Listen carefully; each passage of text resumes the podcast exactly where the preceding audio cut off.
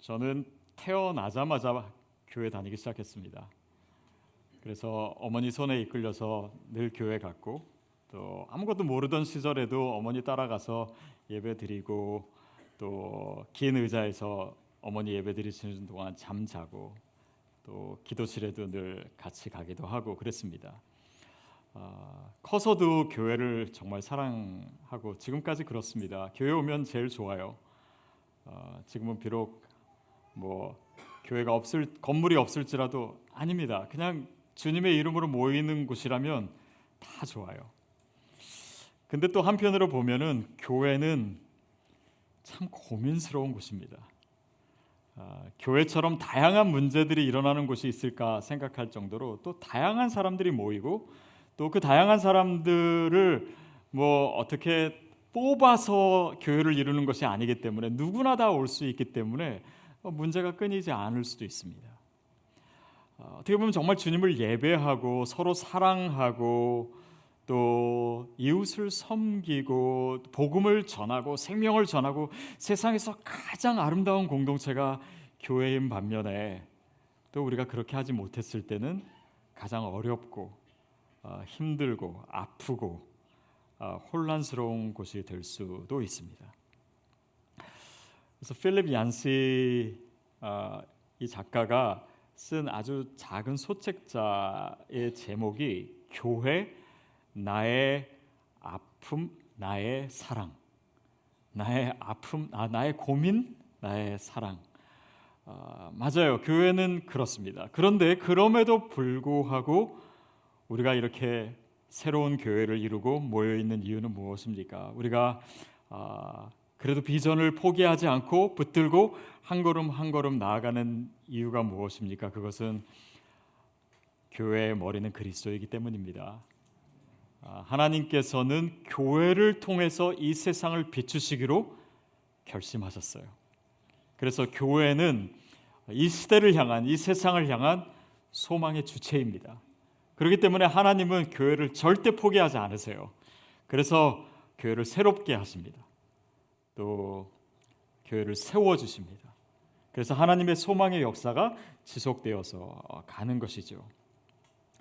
요한계시록, 우리가 이 장 말씀을 오늘 볼 텐데요. 요한계시록은 하나님의 놀라운 역사가 대서사시처럼 쓰여져 있는 책입니다. 일 장에서는 그리스도의 아름다운 모습, 그것을 요한이 환상으로 봤는데 그것을 묘사하고 있어요. 그리고 뒤에 갈수록 이 계시가 본격화될수록 이 장엄한 하나님 나라의 승리, 그리고 영광된 미래가 옵니다. 그런데 그 영광된 미래로 곧바로 가는 게 아니라 이 장 상장의 교회를 얘기하세요. 그리고 소아시아 교회, 일곱 교회에 편지를 보내는 그 내용으로, 바로 이 승리, 이 영광된 미래의 주체가 누구냐면 바로 교회다. 이 세상을 변화시키고 하나님의 놀라운 역사를 이루는 데 있어서 하나님께서는 이 약해 보이는 이 교회를 사용하셔서 하나님의 일을 이루시겠다라고 하시는 하나님의 굳은 결심이 바로 이 요한계시록을 통해서, 특별히 이 장, 삼 장을 통해서 나타나고 있습니다. 그래서 앞으로 칠 주 동안 칠 주 동안 저희가 이 소아시아 일곱 교회에 보낸 요한의 편지를 같이 읽어보려고 합니다. 이 일곱 교회가요, 마치 각각 다릅니다. 이렇게 하나씩 하나씩 퍼즐 같아요. 그런데 이 퍼즐이 모아지면 어, 이것이 곧 이 시대를 향한 소망의 실체가 되는 것입니다. 그게 교회예요. 그래서 그 첫 번째 교회가 아, 에베소 교회입니다. 에베소 교회. 에베소는요, 소아시아의 중심지입니다. 무역의 중심지이고, 정치의 중심지이고, 문화의 중심지이고, 상업과 무역이 발달돼 있는 곳이에요. 그래서 그 도시에 오가는 사람들이 굉장히 많았고 또 중요한 도시입니다. 사도 바울은 삼 년 동안 에베소에 있으면서 그곳에서 전도하고 선교해서 이 교회를 세운 것이에요. 그리고 이 년 동안 두란노 서원에서 가르쳤습니다. 그리고 사도 바울이 떠날 때는 디모데를 목회자로 세웁니다. 그러니까 이 그 교회는 어, 사실 굉장히 선교적으로도 중요한 교회였어요. 소아시아의 아직 가장 중요한 위치에 있기도 했고, 또 어, 목회자도 사도 바울이 있었고, 또 아볼로, 이 당대의 최고의 성경 교사였던 아볼로도 있었고 디모데도 있었고, 그래서 정말 훌륭한 목회자가 있었던 교회입니다. 오늘날의 시드 교회처럼. 아멘이십니까? 네, 옆구리 찔러서 절받기입니다. 어쨌든 좋은 목회자들도 있고 좋은 성도들도 있었고, 어, 그리고 이 소아시아 선교의 중심지였고, 실제로 이제 신학 성경에 보면 이십칠 권 중에요 여덟 권이나 에베소 교회를 대상으로 하고 있습니다. 요한복음도 그렇고요, 에베소서는 당연히 그렇고, 디모데 전후서, 요한 일, 이, 삼서, 그리고 요한계시록이 다 에베소 교회, 물론 다른 교회가 같이 대상이 된 경우도 있지만 에베소 교회가 그렇게 중요했습니다. 그래서 이 교회가 올바로 서 있는 것이 너무나 중요했어요. 이 교회가 건강하게 선교적인 그런 하나님의 공동체로 있는 것이 하나님 나라에 있어서 너무나 중요했습니다. 저는 시드 교회가 그런 면에서 중요하다고 믿습니다. 물론 우리 교회가 특별해서가 아니라 다른 모든 교회도 그런 마음을 가져야 되겠지만, 우리가 단지 우리 교회 한 교회로서만 의미 있는 것이 아니라 우리 교회를 통해서 이 땅에 있는 디아스포라들이 정말 하나님의 기뻐하시는 그런 복음의 책임을 감당하는 교회로 세우는 밑거름으로 만드시기 위해서 또한 우리가 존재하는 거잖아요. 그래서 이 교회가 넘어지지 않는 것, 이 교회가 실패하지 않는 것, 그것이 너무나 중요합니다. 하나님의 비전에 있어서 중요한 위치를 차지하고 있기 때문이에요. 그래서 이제 일곱 교회 얘기가 나오는데요, 뭐 어떤 교회는 혼나기도 하고 꾸중도 듣고 또 칭찬도 받고, 어, 그래서 이제 근데 이제 요한계시록을 보면 이 교회마다 다 건강 체크를 해줘요. 너네는 뭐가 좋고 뭐가 안 좋고, 물론 칭찬만 받는 교회도 있고 꾸준만 받는 교회도 있습니다만, 그렇게 해서 건강하게 하나님께서 이 교회를 세우셔서 이 세상에 하나님 나라의 소망으로 만들어 가시는 것입니다. 그래서 오늘 우리가 한 절씩 아, 읽으면서 보기를 원하는데요, 우리 일 절 말씀, 일 절 말씀 같이 읽겠습니다. 시작. 에베소 교회의 사자에게 편지하라. 오른손에 있는 일곱 별을 붙잡고 일곱 촛대 사이를 걸으시는 이가 이르시되. 에베소 교회의 사자에게 편지하라. 이런 라이언이 아니고요, 엔젤입니다. 엔젤이에요. 천사예요. 근데 어, 계시록 일 장에 보면 이 계시의 통로가 나오는데, 하나님께서 예수 그리스도를 통해서 예수 그리스도가 천사에게, 천사가 어, 사도 요한에게, 요한이 교회에게, 이렇게 어, 이 계시의 그 채널들이 있는데요, 이 일 절 말씀에 보면 지금 요한이 편지를 하는데 누구한테 하냐면 천사에게 한다라고 나와요. 근데 이거는 좀 이상하지 않습니까? 천사에게 계시를 받았는데 다시 천사에게 편지를 쓴다는 게 이상한데, 사실은 여기에서의 천사는 우리가 말하는 그 천사가 아니라 에베소 교인들을 얘기합니다. 왜냐하면 요한계시록이 이 문학적으로 보면 묵시 문학에 속하거든요. 이 묵시 문학에서는 하나님의 말씀을 대변하고 하나님의 말씀을 전하는 자를 자주 천사라고 표현합니다. 그러니까 말씀을 받은 에베소 교인이 말씀을 받음과 동시에, 들음과 동시에 또한 전하는 자라는 거예요.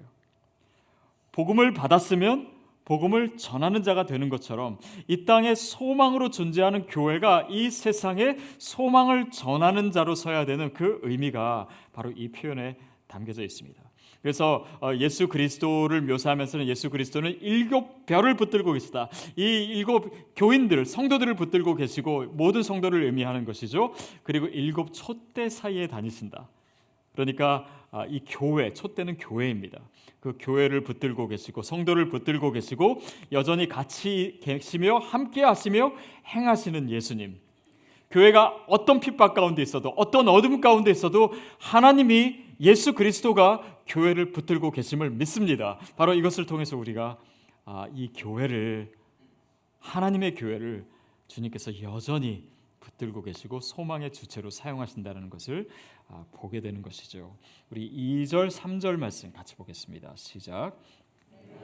행위와 수고와 내 인내를 알고 또 악한 자들을 용납하지 아니한 것과 자칭 사도라 하되 아닌 자들을 시험하여 그의 거짓된 것을 내가 드러낸 것과 또 내가 참고 내 이름을 위하여 견디고 게으르지 아니한 것을 아노라. 아, 에베소 지역은요, 이 무역이 발달했던 곳이라 사람들의 왕래가 굉장히 빈번했습니다. 사람들이 많은 곳이었어요. 그러다 보니까 이단이 침투하기에 굉장히 좋은 곳이었습니다. 그래서 그 당시에 에베소 교회에 거짓 가르침들이 참 많았어요. 그리고 이 아데미 여신을 섬기는 아데미 신전이 에베소에 있었습니다. 그리고 어, 자칭 선지자라고 하는 이 순회 전도자들이 에베소 교회에 많았습니다. 그러다 보니까 이단이 많은 거예요.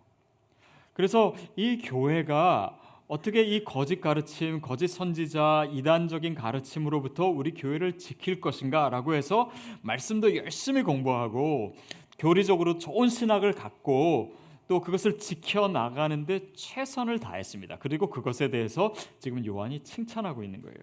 너희가 아, 그 악한 자들을 용납하지 않고 자칭 사도라 하되 아닌 자들을 시험하여 그의 거짓된 것을 내가 드러내고 내가 그것을 잘 견뎠다라고 하는 것을 어, 얘기하고 어, 있습니다. 자, 특별히 육 절에 가보면요, 니골라당의 가르침을 따르지 않았다 이런 내용이 나와요.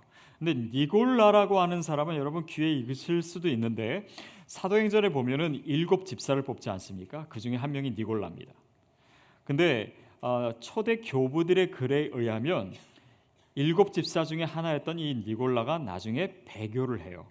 그리고 잘못된 가르침을 따르고 또 다른 사람에게 가르치는 사람이 됩니다. 어, 그가 가르치는 내용이 뭐냐면 이렇게 어, 그, 이 탈율법주의 또 비도덕주의에 빠진 것입니다. 그래서 어, 구약의 율법은 이미 지나간 거기 때문에 우리에게는 아무로 아무로 것도 아니다, 중요하지 않다, 지켜도 지키지 않아도 된다 이렇게 가르치고 또 영지주의의 영향을 받아서 인간의 육신은 악한 것이기 때문에 이 육신은 아무렇게나 행해도 다 괜찮다.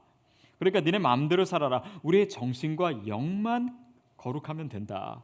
이런 것을 이제 가르치니까 사람들이 거기에 혹해가지고 그 가르침을 많이 따른 것입니다. 그래서 이 초대교회도 그랬지만 또 지금도 마찬가지로 이 성육신의 교리가 참 중요합니다. 성육신은 뭐냐면 그 당시에 헬라 이원론에 빠져서 영지주의적 가르침으로 육체를 악하다고 생각했는데 예수님은 육신을 입고 오신 것이거든요. 그러니까 우리의 육신 자체가, 우리의 물질적인 것 자체가 악한 것이 아니다. 그것 자체가 예수님이 거하시는 공간이 될 수 있고 거하시는 성전이 될 수 있다. 또 우리의 일상의 삶 자체는 거룩하지 않고 교회 가서 예배드리는 것만 거룩한 것이다 라고 하는 가르침이 아니라 우리의 삶 자체, 우리의 먹고 마시고 우리가 운전하고 우리가 만나는 모든 이 관계 속의 삶 자체가 거룩한 것이다 라는 것을 성육신 교리가 가르쳐줘요. 또 우리가 예수를 믿고 은혜를 받고 구원을 받았지만 우리가 더 거룩하게 되고 더 온전하게 되고 하나님의 말씀에 순종하며 살아야 된다라고 하는 이 중요한 의미도 이 성육신 교리 가운데는 어, 다 담겨져 있는 것이에요. 근데 이 영지주의라고 하는 것은요, 어, 물론 굉장히 다양해요. 어, 한 가지로 얘기할 수는 없습니다. 물론 이런 이원론적인 생각이 좀 근저에 있죠. 근데 한 가지 특징은 영지주의는 그 당시 주후 뭐 일 세기, 이 세기 때만 있었던 것이 아니라 시대마다 옷을 바꿔 입고 나타납니다. 그래서 기독교의 복음 본질이 아닌 다른 것을 교묘하게 가르쳐요. 부분적으로는 좀 옳은 것 같아요. 근데 결과론적으로 보면은 완전히 다른 것입니다. 그래서 신약 성경, 아니 구약 성경 이 정경을 정할 때, 성경 육십육 권을 정할 때 이 영지주의의 요소가 들어간 것은 철저하게 빼려고 했던 것입니다. 근데 어, 보통은 이런 거예요. 이 영지주의는 그 이름처럼 영적인 지식을 가진 소수의 사람들이 있습니다. 그리고 이것은 아무나 알아서는 안 돼요. 그래서 비밀스럽게 전해지는 것입니다. 그래서 말하자면 이 다른 사람은 모르고 나만 안다라고 하는 이런 영적 엘리티즘이 있어요. 그리고 영적인 하이어라키가 있습니다. 어, 신자라고 다 신자가 아니야. 나는 이 비밀을 가졌어. 내가 해석하는 이 내용만 옳은 것이야. 이 복음도 복음이라고 다 옳은 게 아니야. 내가 해석하고 내가 가르치는 것만이 옳아. 누구 특정한 사람의 설교만 들어야 돼. 뭐 이런 가르침으로 어, 그런 사람은 옳고 그렇지 않은 사람은 틀리는 이런 분리되는 형상이 나타나요.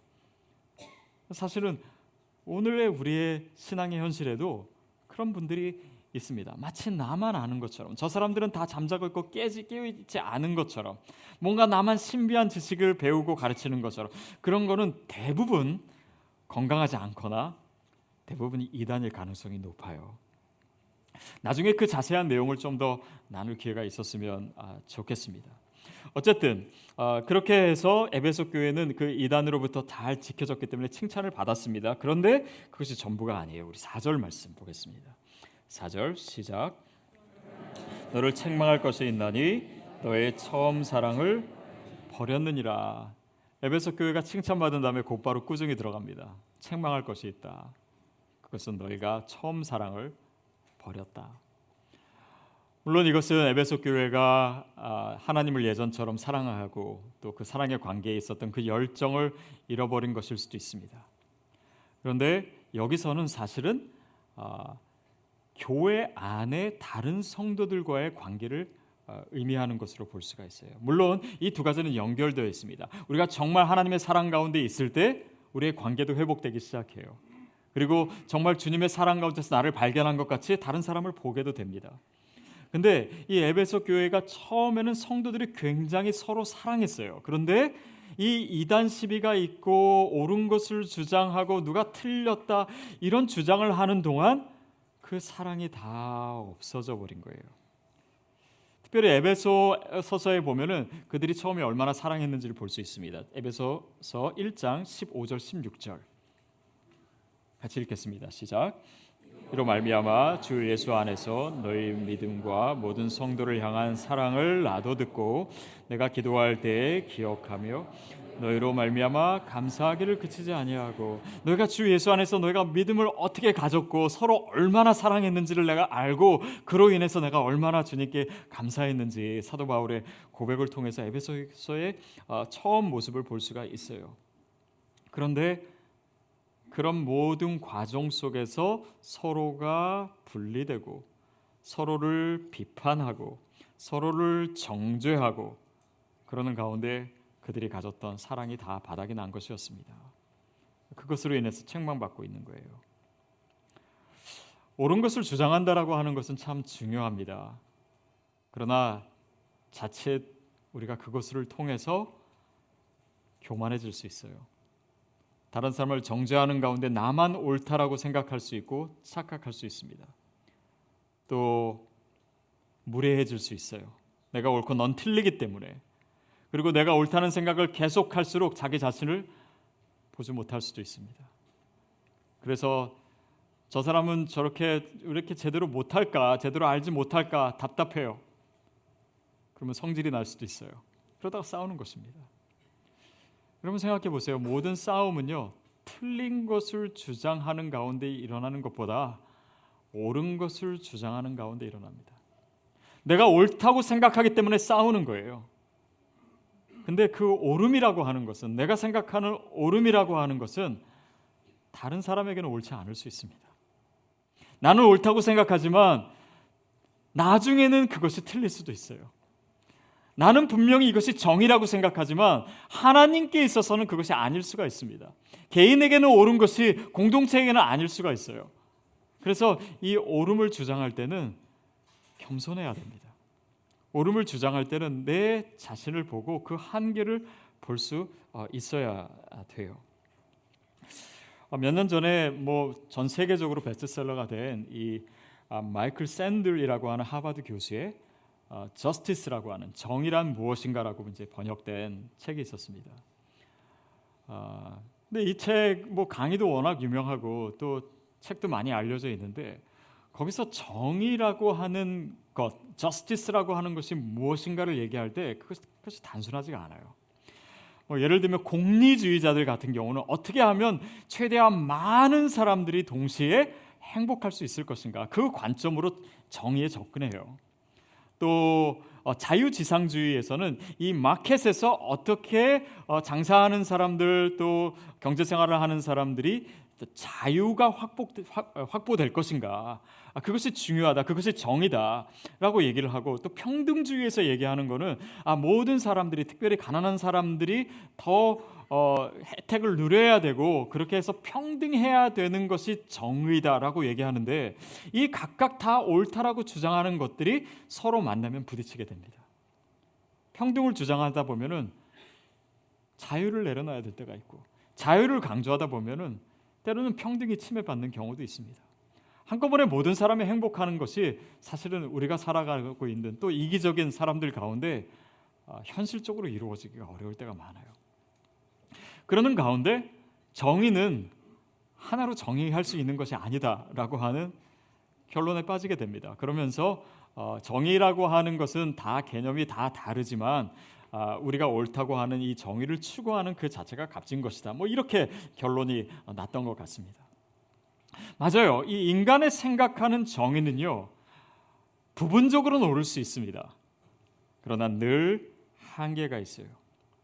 그래서 우리가 결국은 이 정의에 대해서 명확하기보다는 뭔가 좀 애매모호한 상황으로 결론을 내릴 수밖에 없는 이유도 거기 있습니다. 그런데요, 성경은 다릅니다. 성경은 진리, 정의에 대해서 훨씬 더 적극적이고 훨씬 더 단호합니다. 그것은 뭐냐면, 우리가 율법이나 복음에서도 나타나듯이 모든 진리는 사랑 가운데 존재해야 된다. 이것이 성경적인 존재예요. 정의입니다. 또 그리스도의 복음도 마찬가지입니다. 아, 복음이 우리 가운데 나타났습니다. 예수 그리스도가 우리를 위해서 십자가에 달려 죽으셨어요. 우리의 죄를 그냥 덮어주신 것이 아닙니다. 그냥 괜찮다 괜찮다 다 어, 그냥 감싸주겠다라고 하는 것이 정의가 아니에요. 분명히 죄는 죄고 거기에 대한 형벌이 있습니다. 그러나 하나님의 사랑은 그 형벌 받아야 될 우리를 하나님의 사랑으로 품어주신 거예요. 그래서 그 십자가의 정의는 십자가의 사랑 위에 세워진 것이 됩니다. 결국 사랑이 없이는 진리가 존재할 수 없다, 사랑 없이는 정의가 존재할 수 없다라고 하는 것이 성경의 일관적인 일관적인 정의에 대한 생각이에요. 그래서 어, 또 더 그 그 마이클 샌들스 책 나온 다음에 어, 이 팀 켈러 목사님이 어, 정의에 대한 책을 하나 더 냅니다. 그래서 번역된 책 제목은 정의란 무엇인가, 똑같아요. 근데 뭐 이거는 Generous Justice인데 어, 여기서 말하는 정의는 성경에서 말하고 하는 의는 반드시 은혜와 함께 간다. 은혜와 진리, 은혜와 정의가 항상 이렇게 그 이 씨줄과 날줄이라 그러나요? 서로 엉켜 있고 서로 상호 어, 의존적이고 인터디펜던트하고 이 두 가지는 항상 같이 존재해야 된다. 그것이 바로 어, 예수님의 십자가와 또 구약의 율법과 성경의 전반을 흐르는 정의에 대한 하나님의 입장이다라고 하는 것을 얘기합니다. 요한이 요한복음에서 예수님을 보면서 뭐라고 표현하냐면, 그분에게는 은혜와 진리가 충만하시다고. 맞습니다. 은혜가 전부가 아닙니다. 물론 은혜 안에 진리가 포함되어 있다면 그것이 은혜겠죠. 그렇지만 정의를 배제시키지 않습니다. 정의 안에는 하나님의 사랑이 반드시 스며들어 있어야 되고, 그것을 떠난 정의를 기독교는 얘기하고 있지 않아요. 제가 며칠 전에 신문을 읽다가 이런 기사를 보았습니다. 이단이 요즘 참 많은데, 이단에 잘 빠지는, 이단에 취약한 사람들의 특징이 있다는 거예요. 이 사람들은 대체적으로 자존감이 낮고 부모에게 학대를 받았거나, 그리고 교회에 대해서 굉장히 심한 상처를 입은 사람들, 또 공동체에서 어, 상처를 받은 사람들. 근데 끝에 이런 표현이 있습니다. 공동체 내에서 사랑과 돌봄을 받지 못한 사람들이 빠진다는 거예요. 이런 사람들에게는 이단이 나타나가지고 굉장히 사랑해주고 존중해주고 도와주고 그러면 그것이 채워지기 때문에 아무리 허무맹랑한 얘기를 해도 더 쉽게 믿는, 믿는 경향이 나타난다는 거예요. 보십시오. 이 이야기에서도 보듯이 이 사랑과 정의는요, 굉장히 긴밀하게 연결되어 있습니다. 정의는 있는데 아무리 올바른 것을 가르치고 아무리 올바른 신학을 가르치고 아무리 올바르게 성경을 가르쳐도 사랑이 없으면, 그 공동체 안에 사랑이 없으면 그 진리가 스며들지 않는다라는 거예요. 그래서 이 두 가지가 항상 같이 있어야 된다는 것을 얘기하고 있습니다. 그러는 가운데 제가 최근에 한 분으로부터요 굉장히 중요한 한 개념에 대한 소개를 받았습니다. 그게 뭐냐면 회복적 정의라고 하는 것이에요. 회복적 정의라고 하는 것입니다. 이것은 뭐냐면 어, 뭐 화면에 좀 나오는데 보통은 이제 응보적 정의를 가집니다. 뭐, 누군가 뭔가를 잘못했다, 아니면 공동체 문제가 생겼다, 갈등이 생겼다라고 했을 때는 보통은 누가 그랬냐, 누가 가해자인가 그것을 찾아내죠. 그 다음에 어떤 잘못했냐, 뭘 잘못했냐, 얼마나 잘못했냐. 그 다음에는 그 사람을 어떻게 처벌할 것인가, 어떻게 격리시킬 것인가. 아, 이것이 보통 우리가 아, 생각하는 어떤 그런 사법적인 접근이죠. 근데 회복적 정의라고 하는 것은 누가 가해자인 것을 묻기도 하겠지만 궁극적으로는 누가 피해자인가. 아, 물론 피해를 입은 사람이 피해자지요. 그러나 어쩌면 가해자 자신도 그 과거에 있어서 또 그 삶에 있어서 피해자일 수 있다라고 하는 관점으로 접근합니다. 그리고 그것으로 인해서 공동체가 피해를 볼 수도 있기 때문에 이 공동체적 관점을 가지고 있어요.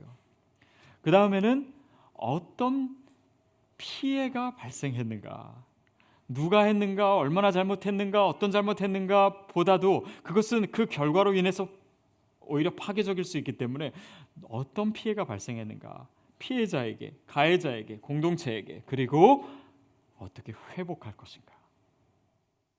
그 피해자가 잃게 된 것, 또 상처받은 것, 고통받은 것, 그것에 대해서 어떻게 도와줄 수 있겠는가, 어떻게 회복시킬 수 있겠는가, 공동체를 어떻게 회복시킬 수 있겠는가, 가해자도 어떻게 회복될 수 있겠는가. 저희 교회도 이제 등록 과정할 때 칠의에 대한 이야기를 좀 하지 않습니까? 또 교회 헌법에도 이 칠의에 대한 내용이 있습니다. 근데 이 칠의에 저는 이 회복적 정의가 꼭 적용됐으면 좋겠습니다. 그래서 어, 이거는 어, 원래는 이 메노나이트에서 시작이 된 거예요. 어, 역사적으로 보면은 이제 그 한 마을에서 두 소년이 수십 군데의 집을 도둑질한 거예요. 털었어요. 그래서 이제 재판관 앞에서 재판을 받아야 되는데 그 도시의 그 마을에 이제 교정위원을 맡고 있는 두 사람이 메노나이트 교인이었습니다. 그래서 어, 이 두 분이 재판장을 찾아가가지고 이 소년들을 그냥 처벌할 게 아니라 우리가 이, 이, 이들을 어, 잘 회복할 수 있도록 도와주고 싶습니다. 그렇게 해서 피해자의 집을 다 다니면서 그 사람들을 만나고 그들의 이야기를 듣고 그들이 어떤 고통을 당했는지 어떤 피해를 입었는지를 다 듣고 사과하게 하고 또 어떤 식으로든 보상이 있고 또 어, 이렇게 섬기는 일을 하게 하고 그 가운데 피해자가 가해자를 용서하고 그리고 결국 이 가해자도 공동체에서 격리된 것이 아니라 공동체에 다시 들어와서 회복된 어, 그 이야기들 또 그런 이 형태의 것을 얘기하고 있어요. 그래서 저는 시드 교회에 어, 물론 그런 분 일이 없어야 되겠지만 어, 회복적 정의가 있게 되기를 바랍니다. 이게 뭔지 궁금하신 분들은 첫 번째 대상이 되시면은 아실 수 있지만 그 대상이 없었으면 좋겠어요. 자, 이, 이것이 복음에서 얘기하는 것입니다. 이것이 성경에서 가르치고 있는 것이에요. 그냥 은혜라고 하는 것은 무조건 용서하는 것이 아니라 그 상대의 아픔도 내가 알고 또 나의 죄도 고백하는 가운데 그 관계가 회복되고 더욱이 공동체가 회복되는 가운데 이루어지는 것이지, 그냥 은혜라고 하는 것은 그냥 감상적이고 내가 그냥 하나님께 은혜 받았으니까 그냥 됐다, 눈 감고 감사합니다, 눈물 찔끔 흘리고, 이것이 아니라 은혜를 받았으면 이 은혜는 하나님의 정의에 참여하는 데까지 나가야 되는 것이에요. 그것이 우리의 삶을 통해서 나타나야 되는 것입니다. 뭔가 갈등이 생기거나 어려운 사람이 생기면 우리는 그 사람 때문에 힘들고 그 사람에게 어떻게 나도 똑같은 고통을 줄까, 그 사람을 어떻게 처벌할까. 그러나 그 결과는 늘 파괴적인 것이에요. 어떻게 하나님 원하시는 방법을 여기에 적용할 수 있을까, 어떻게 그 사람을 도와줄 수 있을까, 그 사람을 어떻게 회복시킬 수 있을까, 나의 상처도 치유될 뿐 아니라 우리의 관계와 공동체가 어떻게 주님이 원하시는 모습으로 다시 설 수 있을까? 그것이 저와 여러분의 고민이 되기를 축복합니다. 그래서 오 절에 보면은 이제 에베소 교회를 진단을 했잖아요. 처방이 나옵니다. 처방. 오 절 말씀 같이 읽겠습니다. 시작. 그러므로 어디서 떨어졌는지를 생각하고 회개하여 처음 행위를 가지라. 만일 그리하지 아니하고 회개하지 아니하면 내가 내게 가서 내 촛대를 그 자리에서 옮기리라. 자, 에베소 교회가 그래서 지금 굉장히 큰 분란 가운데 있었습니다. 사랑이 다 식었어요. 책망을 받았습니다. 그 가운데 주어진 처, 그 처방은 뭐였냐면 어디서부터 잘못되었는지를 생각해라. 그 과거를 떠올려서 내가 정말 이 회복적 정의로 하지 못한 것, 내가 사랑하지 못한 것, 내가 정말 파괴적으로 말하고 행동했던 그 모든 것들을 생각하고 회개하라는 거예요.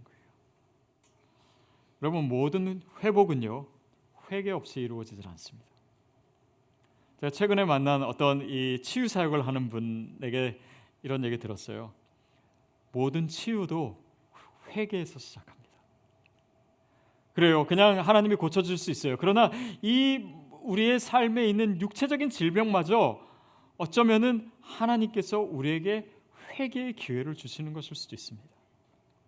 그래서 이 문제가 다 해결되는 가운데 하나님께서 다스리시기에 좋은 토양이 되는 것이에요. 한국교회의 회복운동, 부흥운동도 회개를 통해서 이루어져야 됩니다. 그래서 회개하라. 그리고 처음 행위를 처음 행위를 다시 가지라는 거예요. 처음에 그 사랑했던 행위를 다시 가져야 된다라고 하는 거예요. 그 다음에 그 뒤에 뭐라고 얘기하냐면 내가 너희가 만약에 회개하지 아니하면 내가 내게 가서 내 촛대를 그 자리에서 옮기리라. 촛대가 뭐냐면 교회입니다. 그러니까 교회를 교회되지 못하게 하겠다라는 거예요. 다시 말하면 이 증거의 기능을 상실한 교회는 교회가 아니다라는 거예요. 하나님의 사랑을 보여주고 정말 하나님의 진리가 세워지고 그러므로 인해서 하나님의 이 성경의 메시지가 증거되는, 말씀이 증거되고 복음이 증거되고 소망이 증거되는 교회가 아닌 교회는 교회가 될 수 없다. 촛대를 치워버리겠다. 그게 이 시대의 교회에 주어진 소명입니다. 다시 말하면 세상이 갖지 못한 것을 교회가 가지고 있어야 돼요. 세상이 얘기하지 않는 정의를 우리가 살아내고 있어야 됩니다. 교회에 오면은 복음이 가르치는 것이 말로만, 언어로만 들리는 것이 아니라 성도의 삶을 통해서 그것이 체험될 수 있어야 됩니다.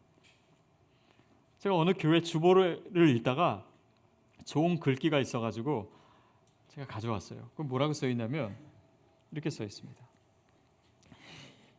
이곳에 있는 결혼한 사람들, 이혼한 사람들, 독신인 사람들이요, 여기서는 모두가 한 가족입니다. 우리가 어떤 상황 가운데 있든지, 어떤 아픔 가운데 있든지 다 우리가 한 가족이에요. 이곳에 있는 보수적인 사람들, 진보적인 사람들이 여기서는 조금씩 양보해야 됩니다. 자기 입장을 주장해야 되는 곳이 아니라, 자기의 정치적인 입장을 목소리 높이는 곳이 교회가 아니라 서로를 이해하려고 하고 양보하는 곳이 교회입니다.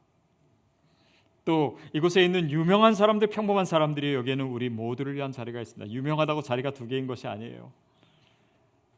사회에서 높은 지위에 있다라고 교회에서 더 대우받는 것이 아닙니다. 그것을 요구하는 것도 아니에요. 누구나 여기에서는 어, 그들을 위한 자리가 있습니다. 이곳에 있는 의심하는 사람들, 믿는 사람들이요, 여기에는 우리 모든 이들을 받아들일 수 있습니다. 저는 시드교회도 그렇다고 믿습니다. 저는 믿지 않는 분들이 편하게 올 수 있는 교회가 됐으면 좋겠어요. 그들을 위한 교회가 됐으면 좋겠습니다. 또 신앙이 어린 사람들도 얼마든지, 그래서 이 교회 안에서 그것이 바로 성숙함이고 그것이 사랑 가운데서 서로를 섬기는 모습이죠.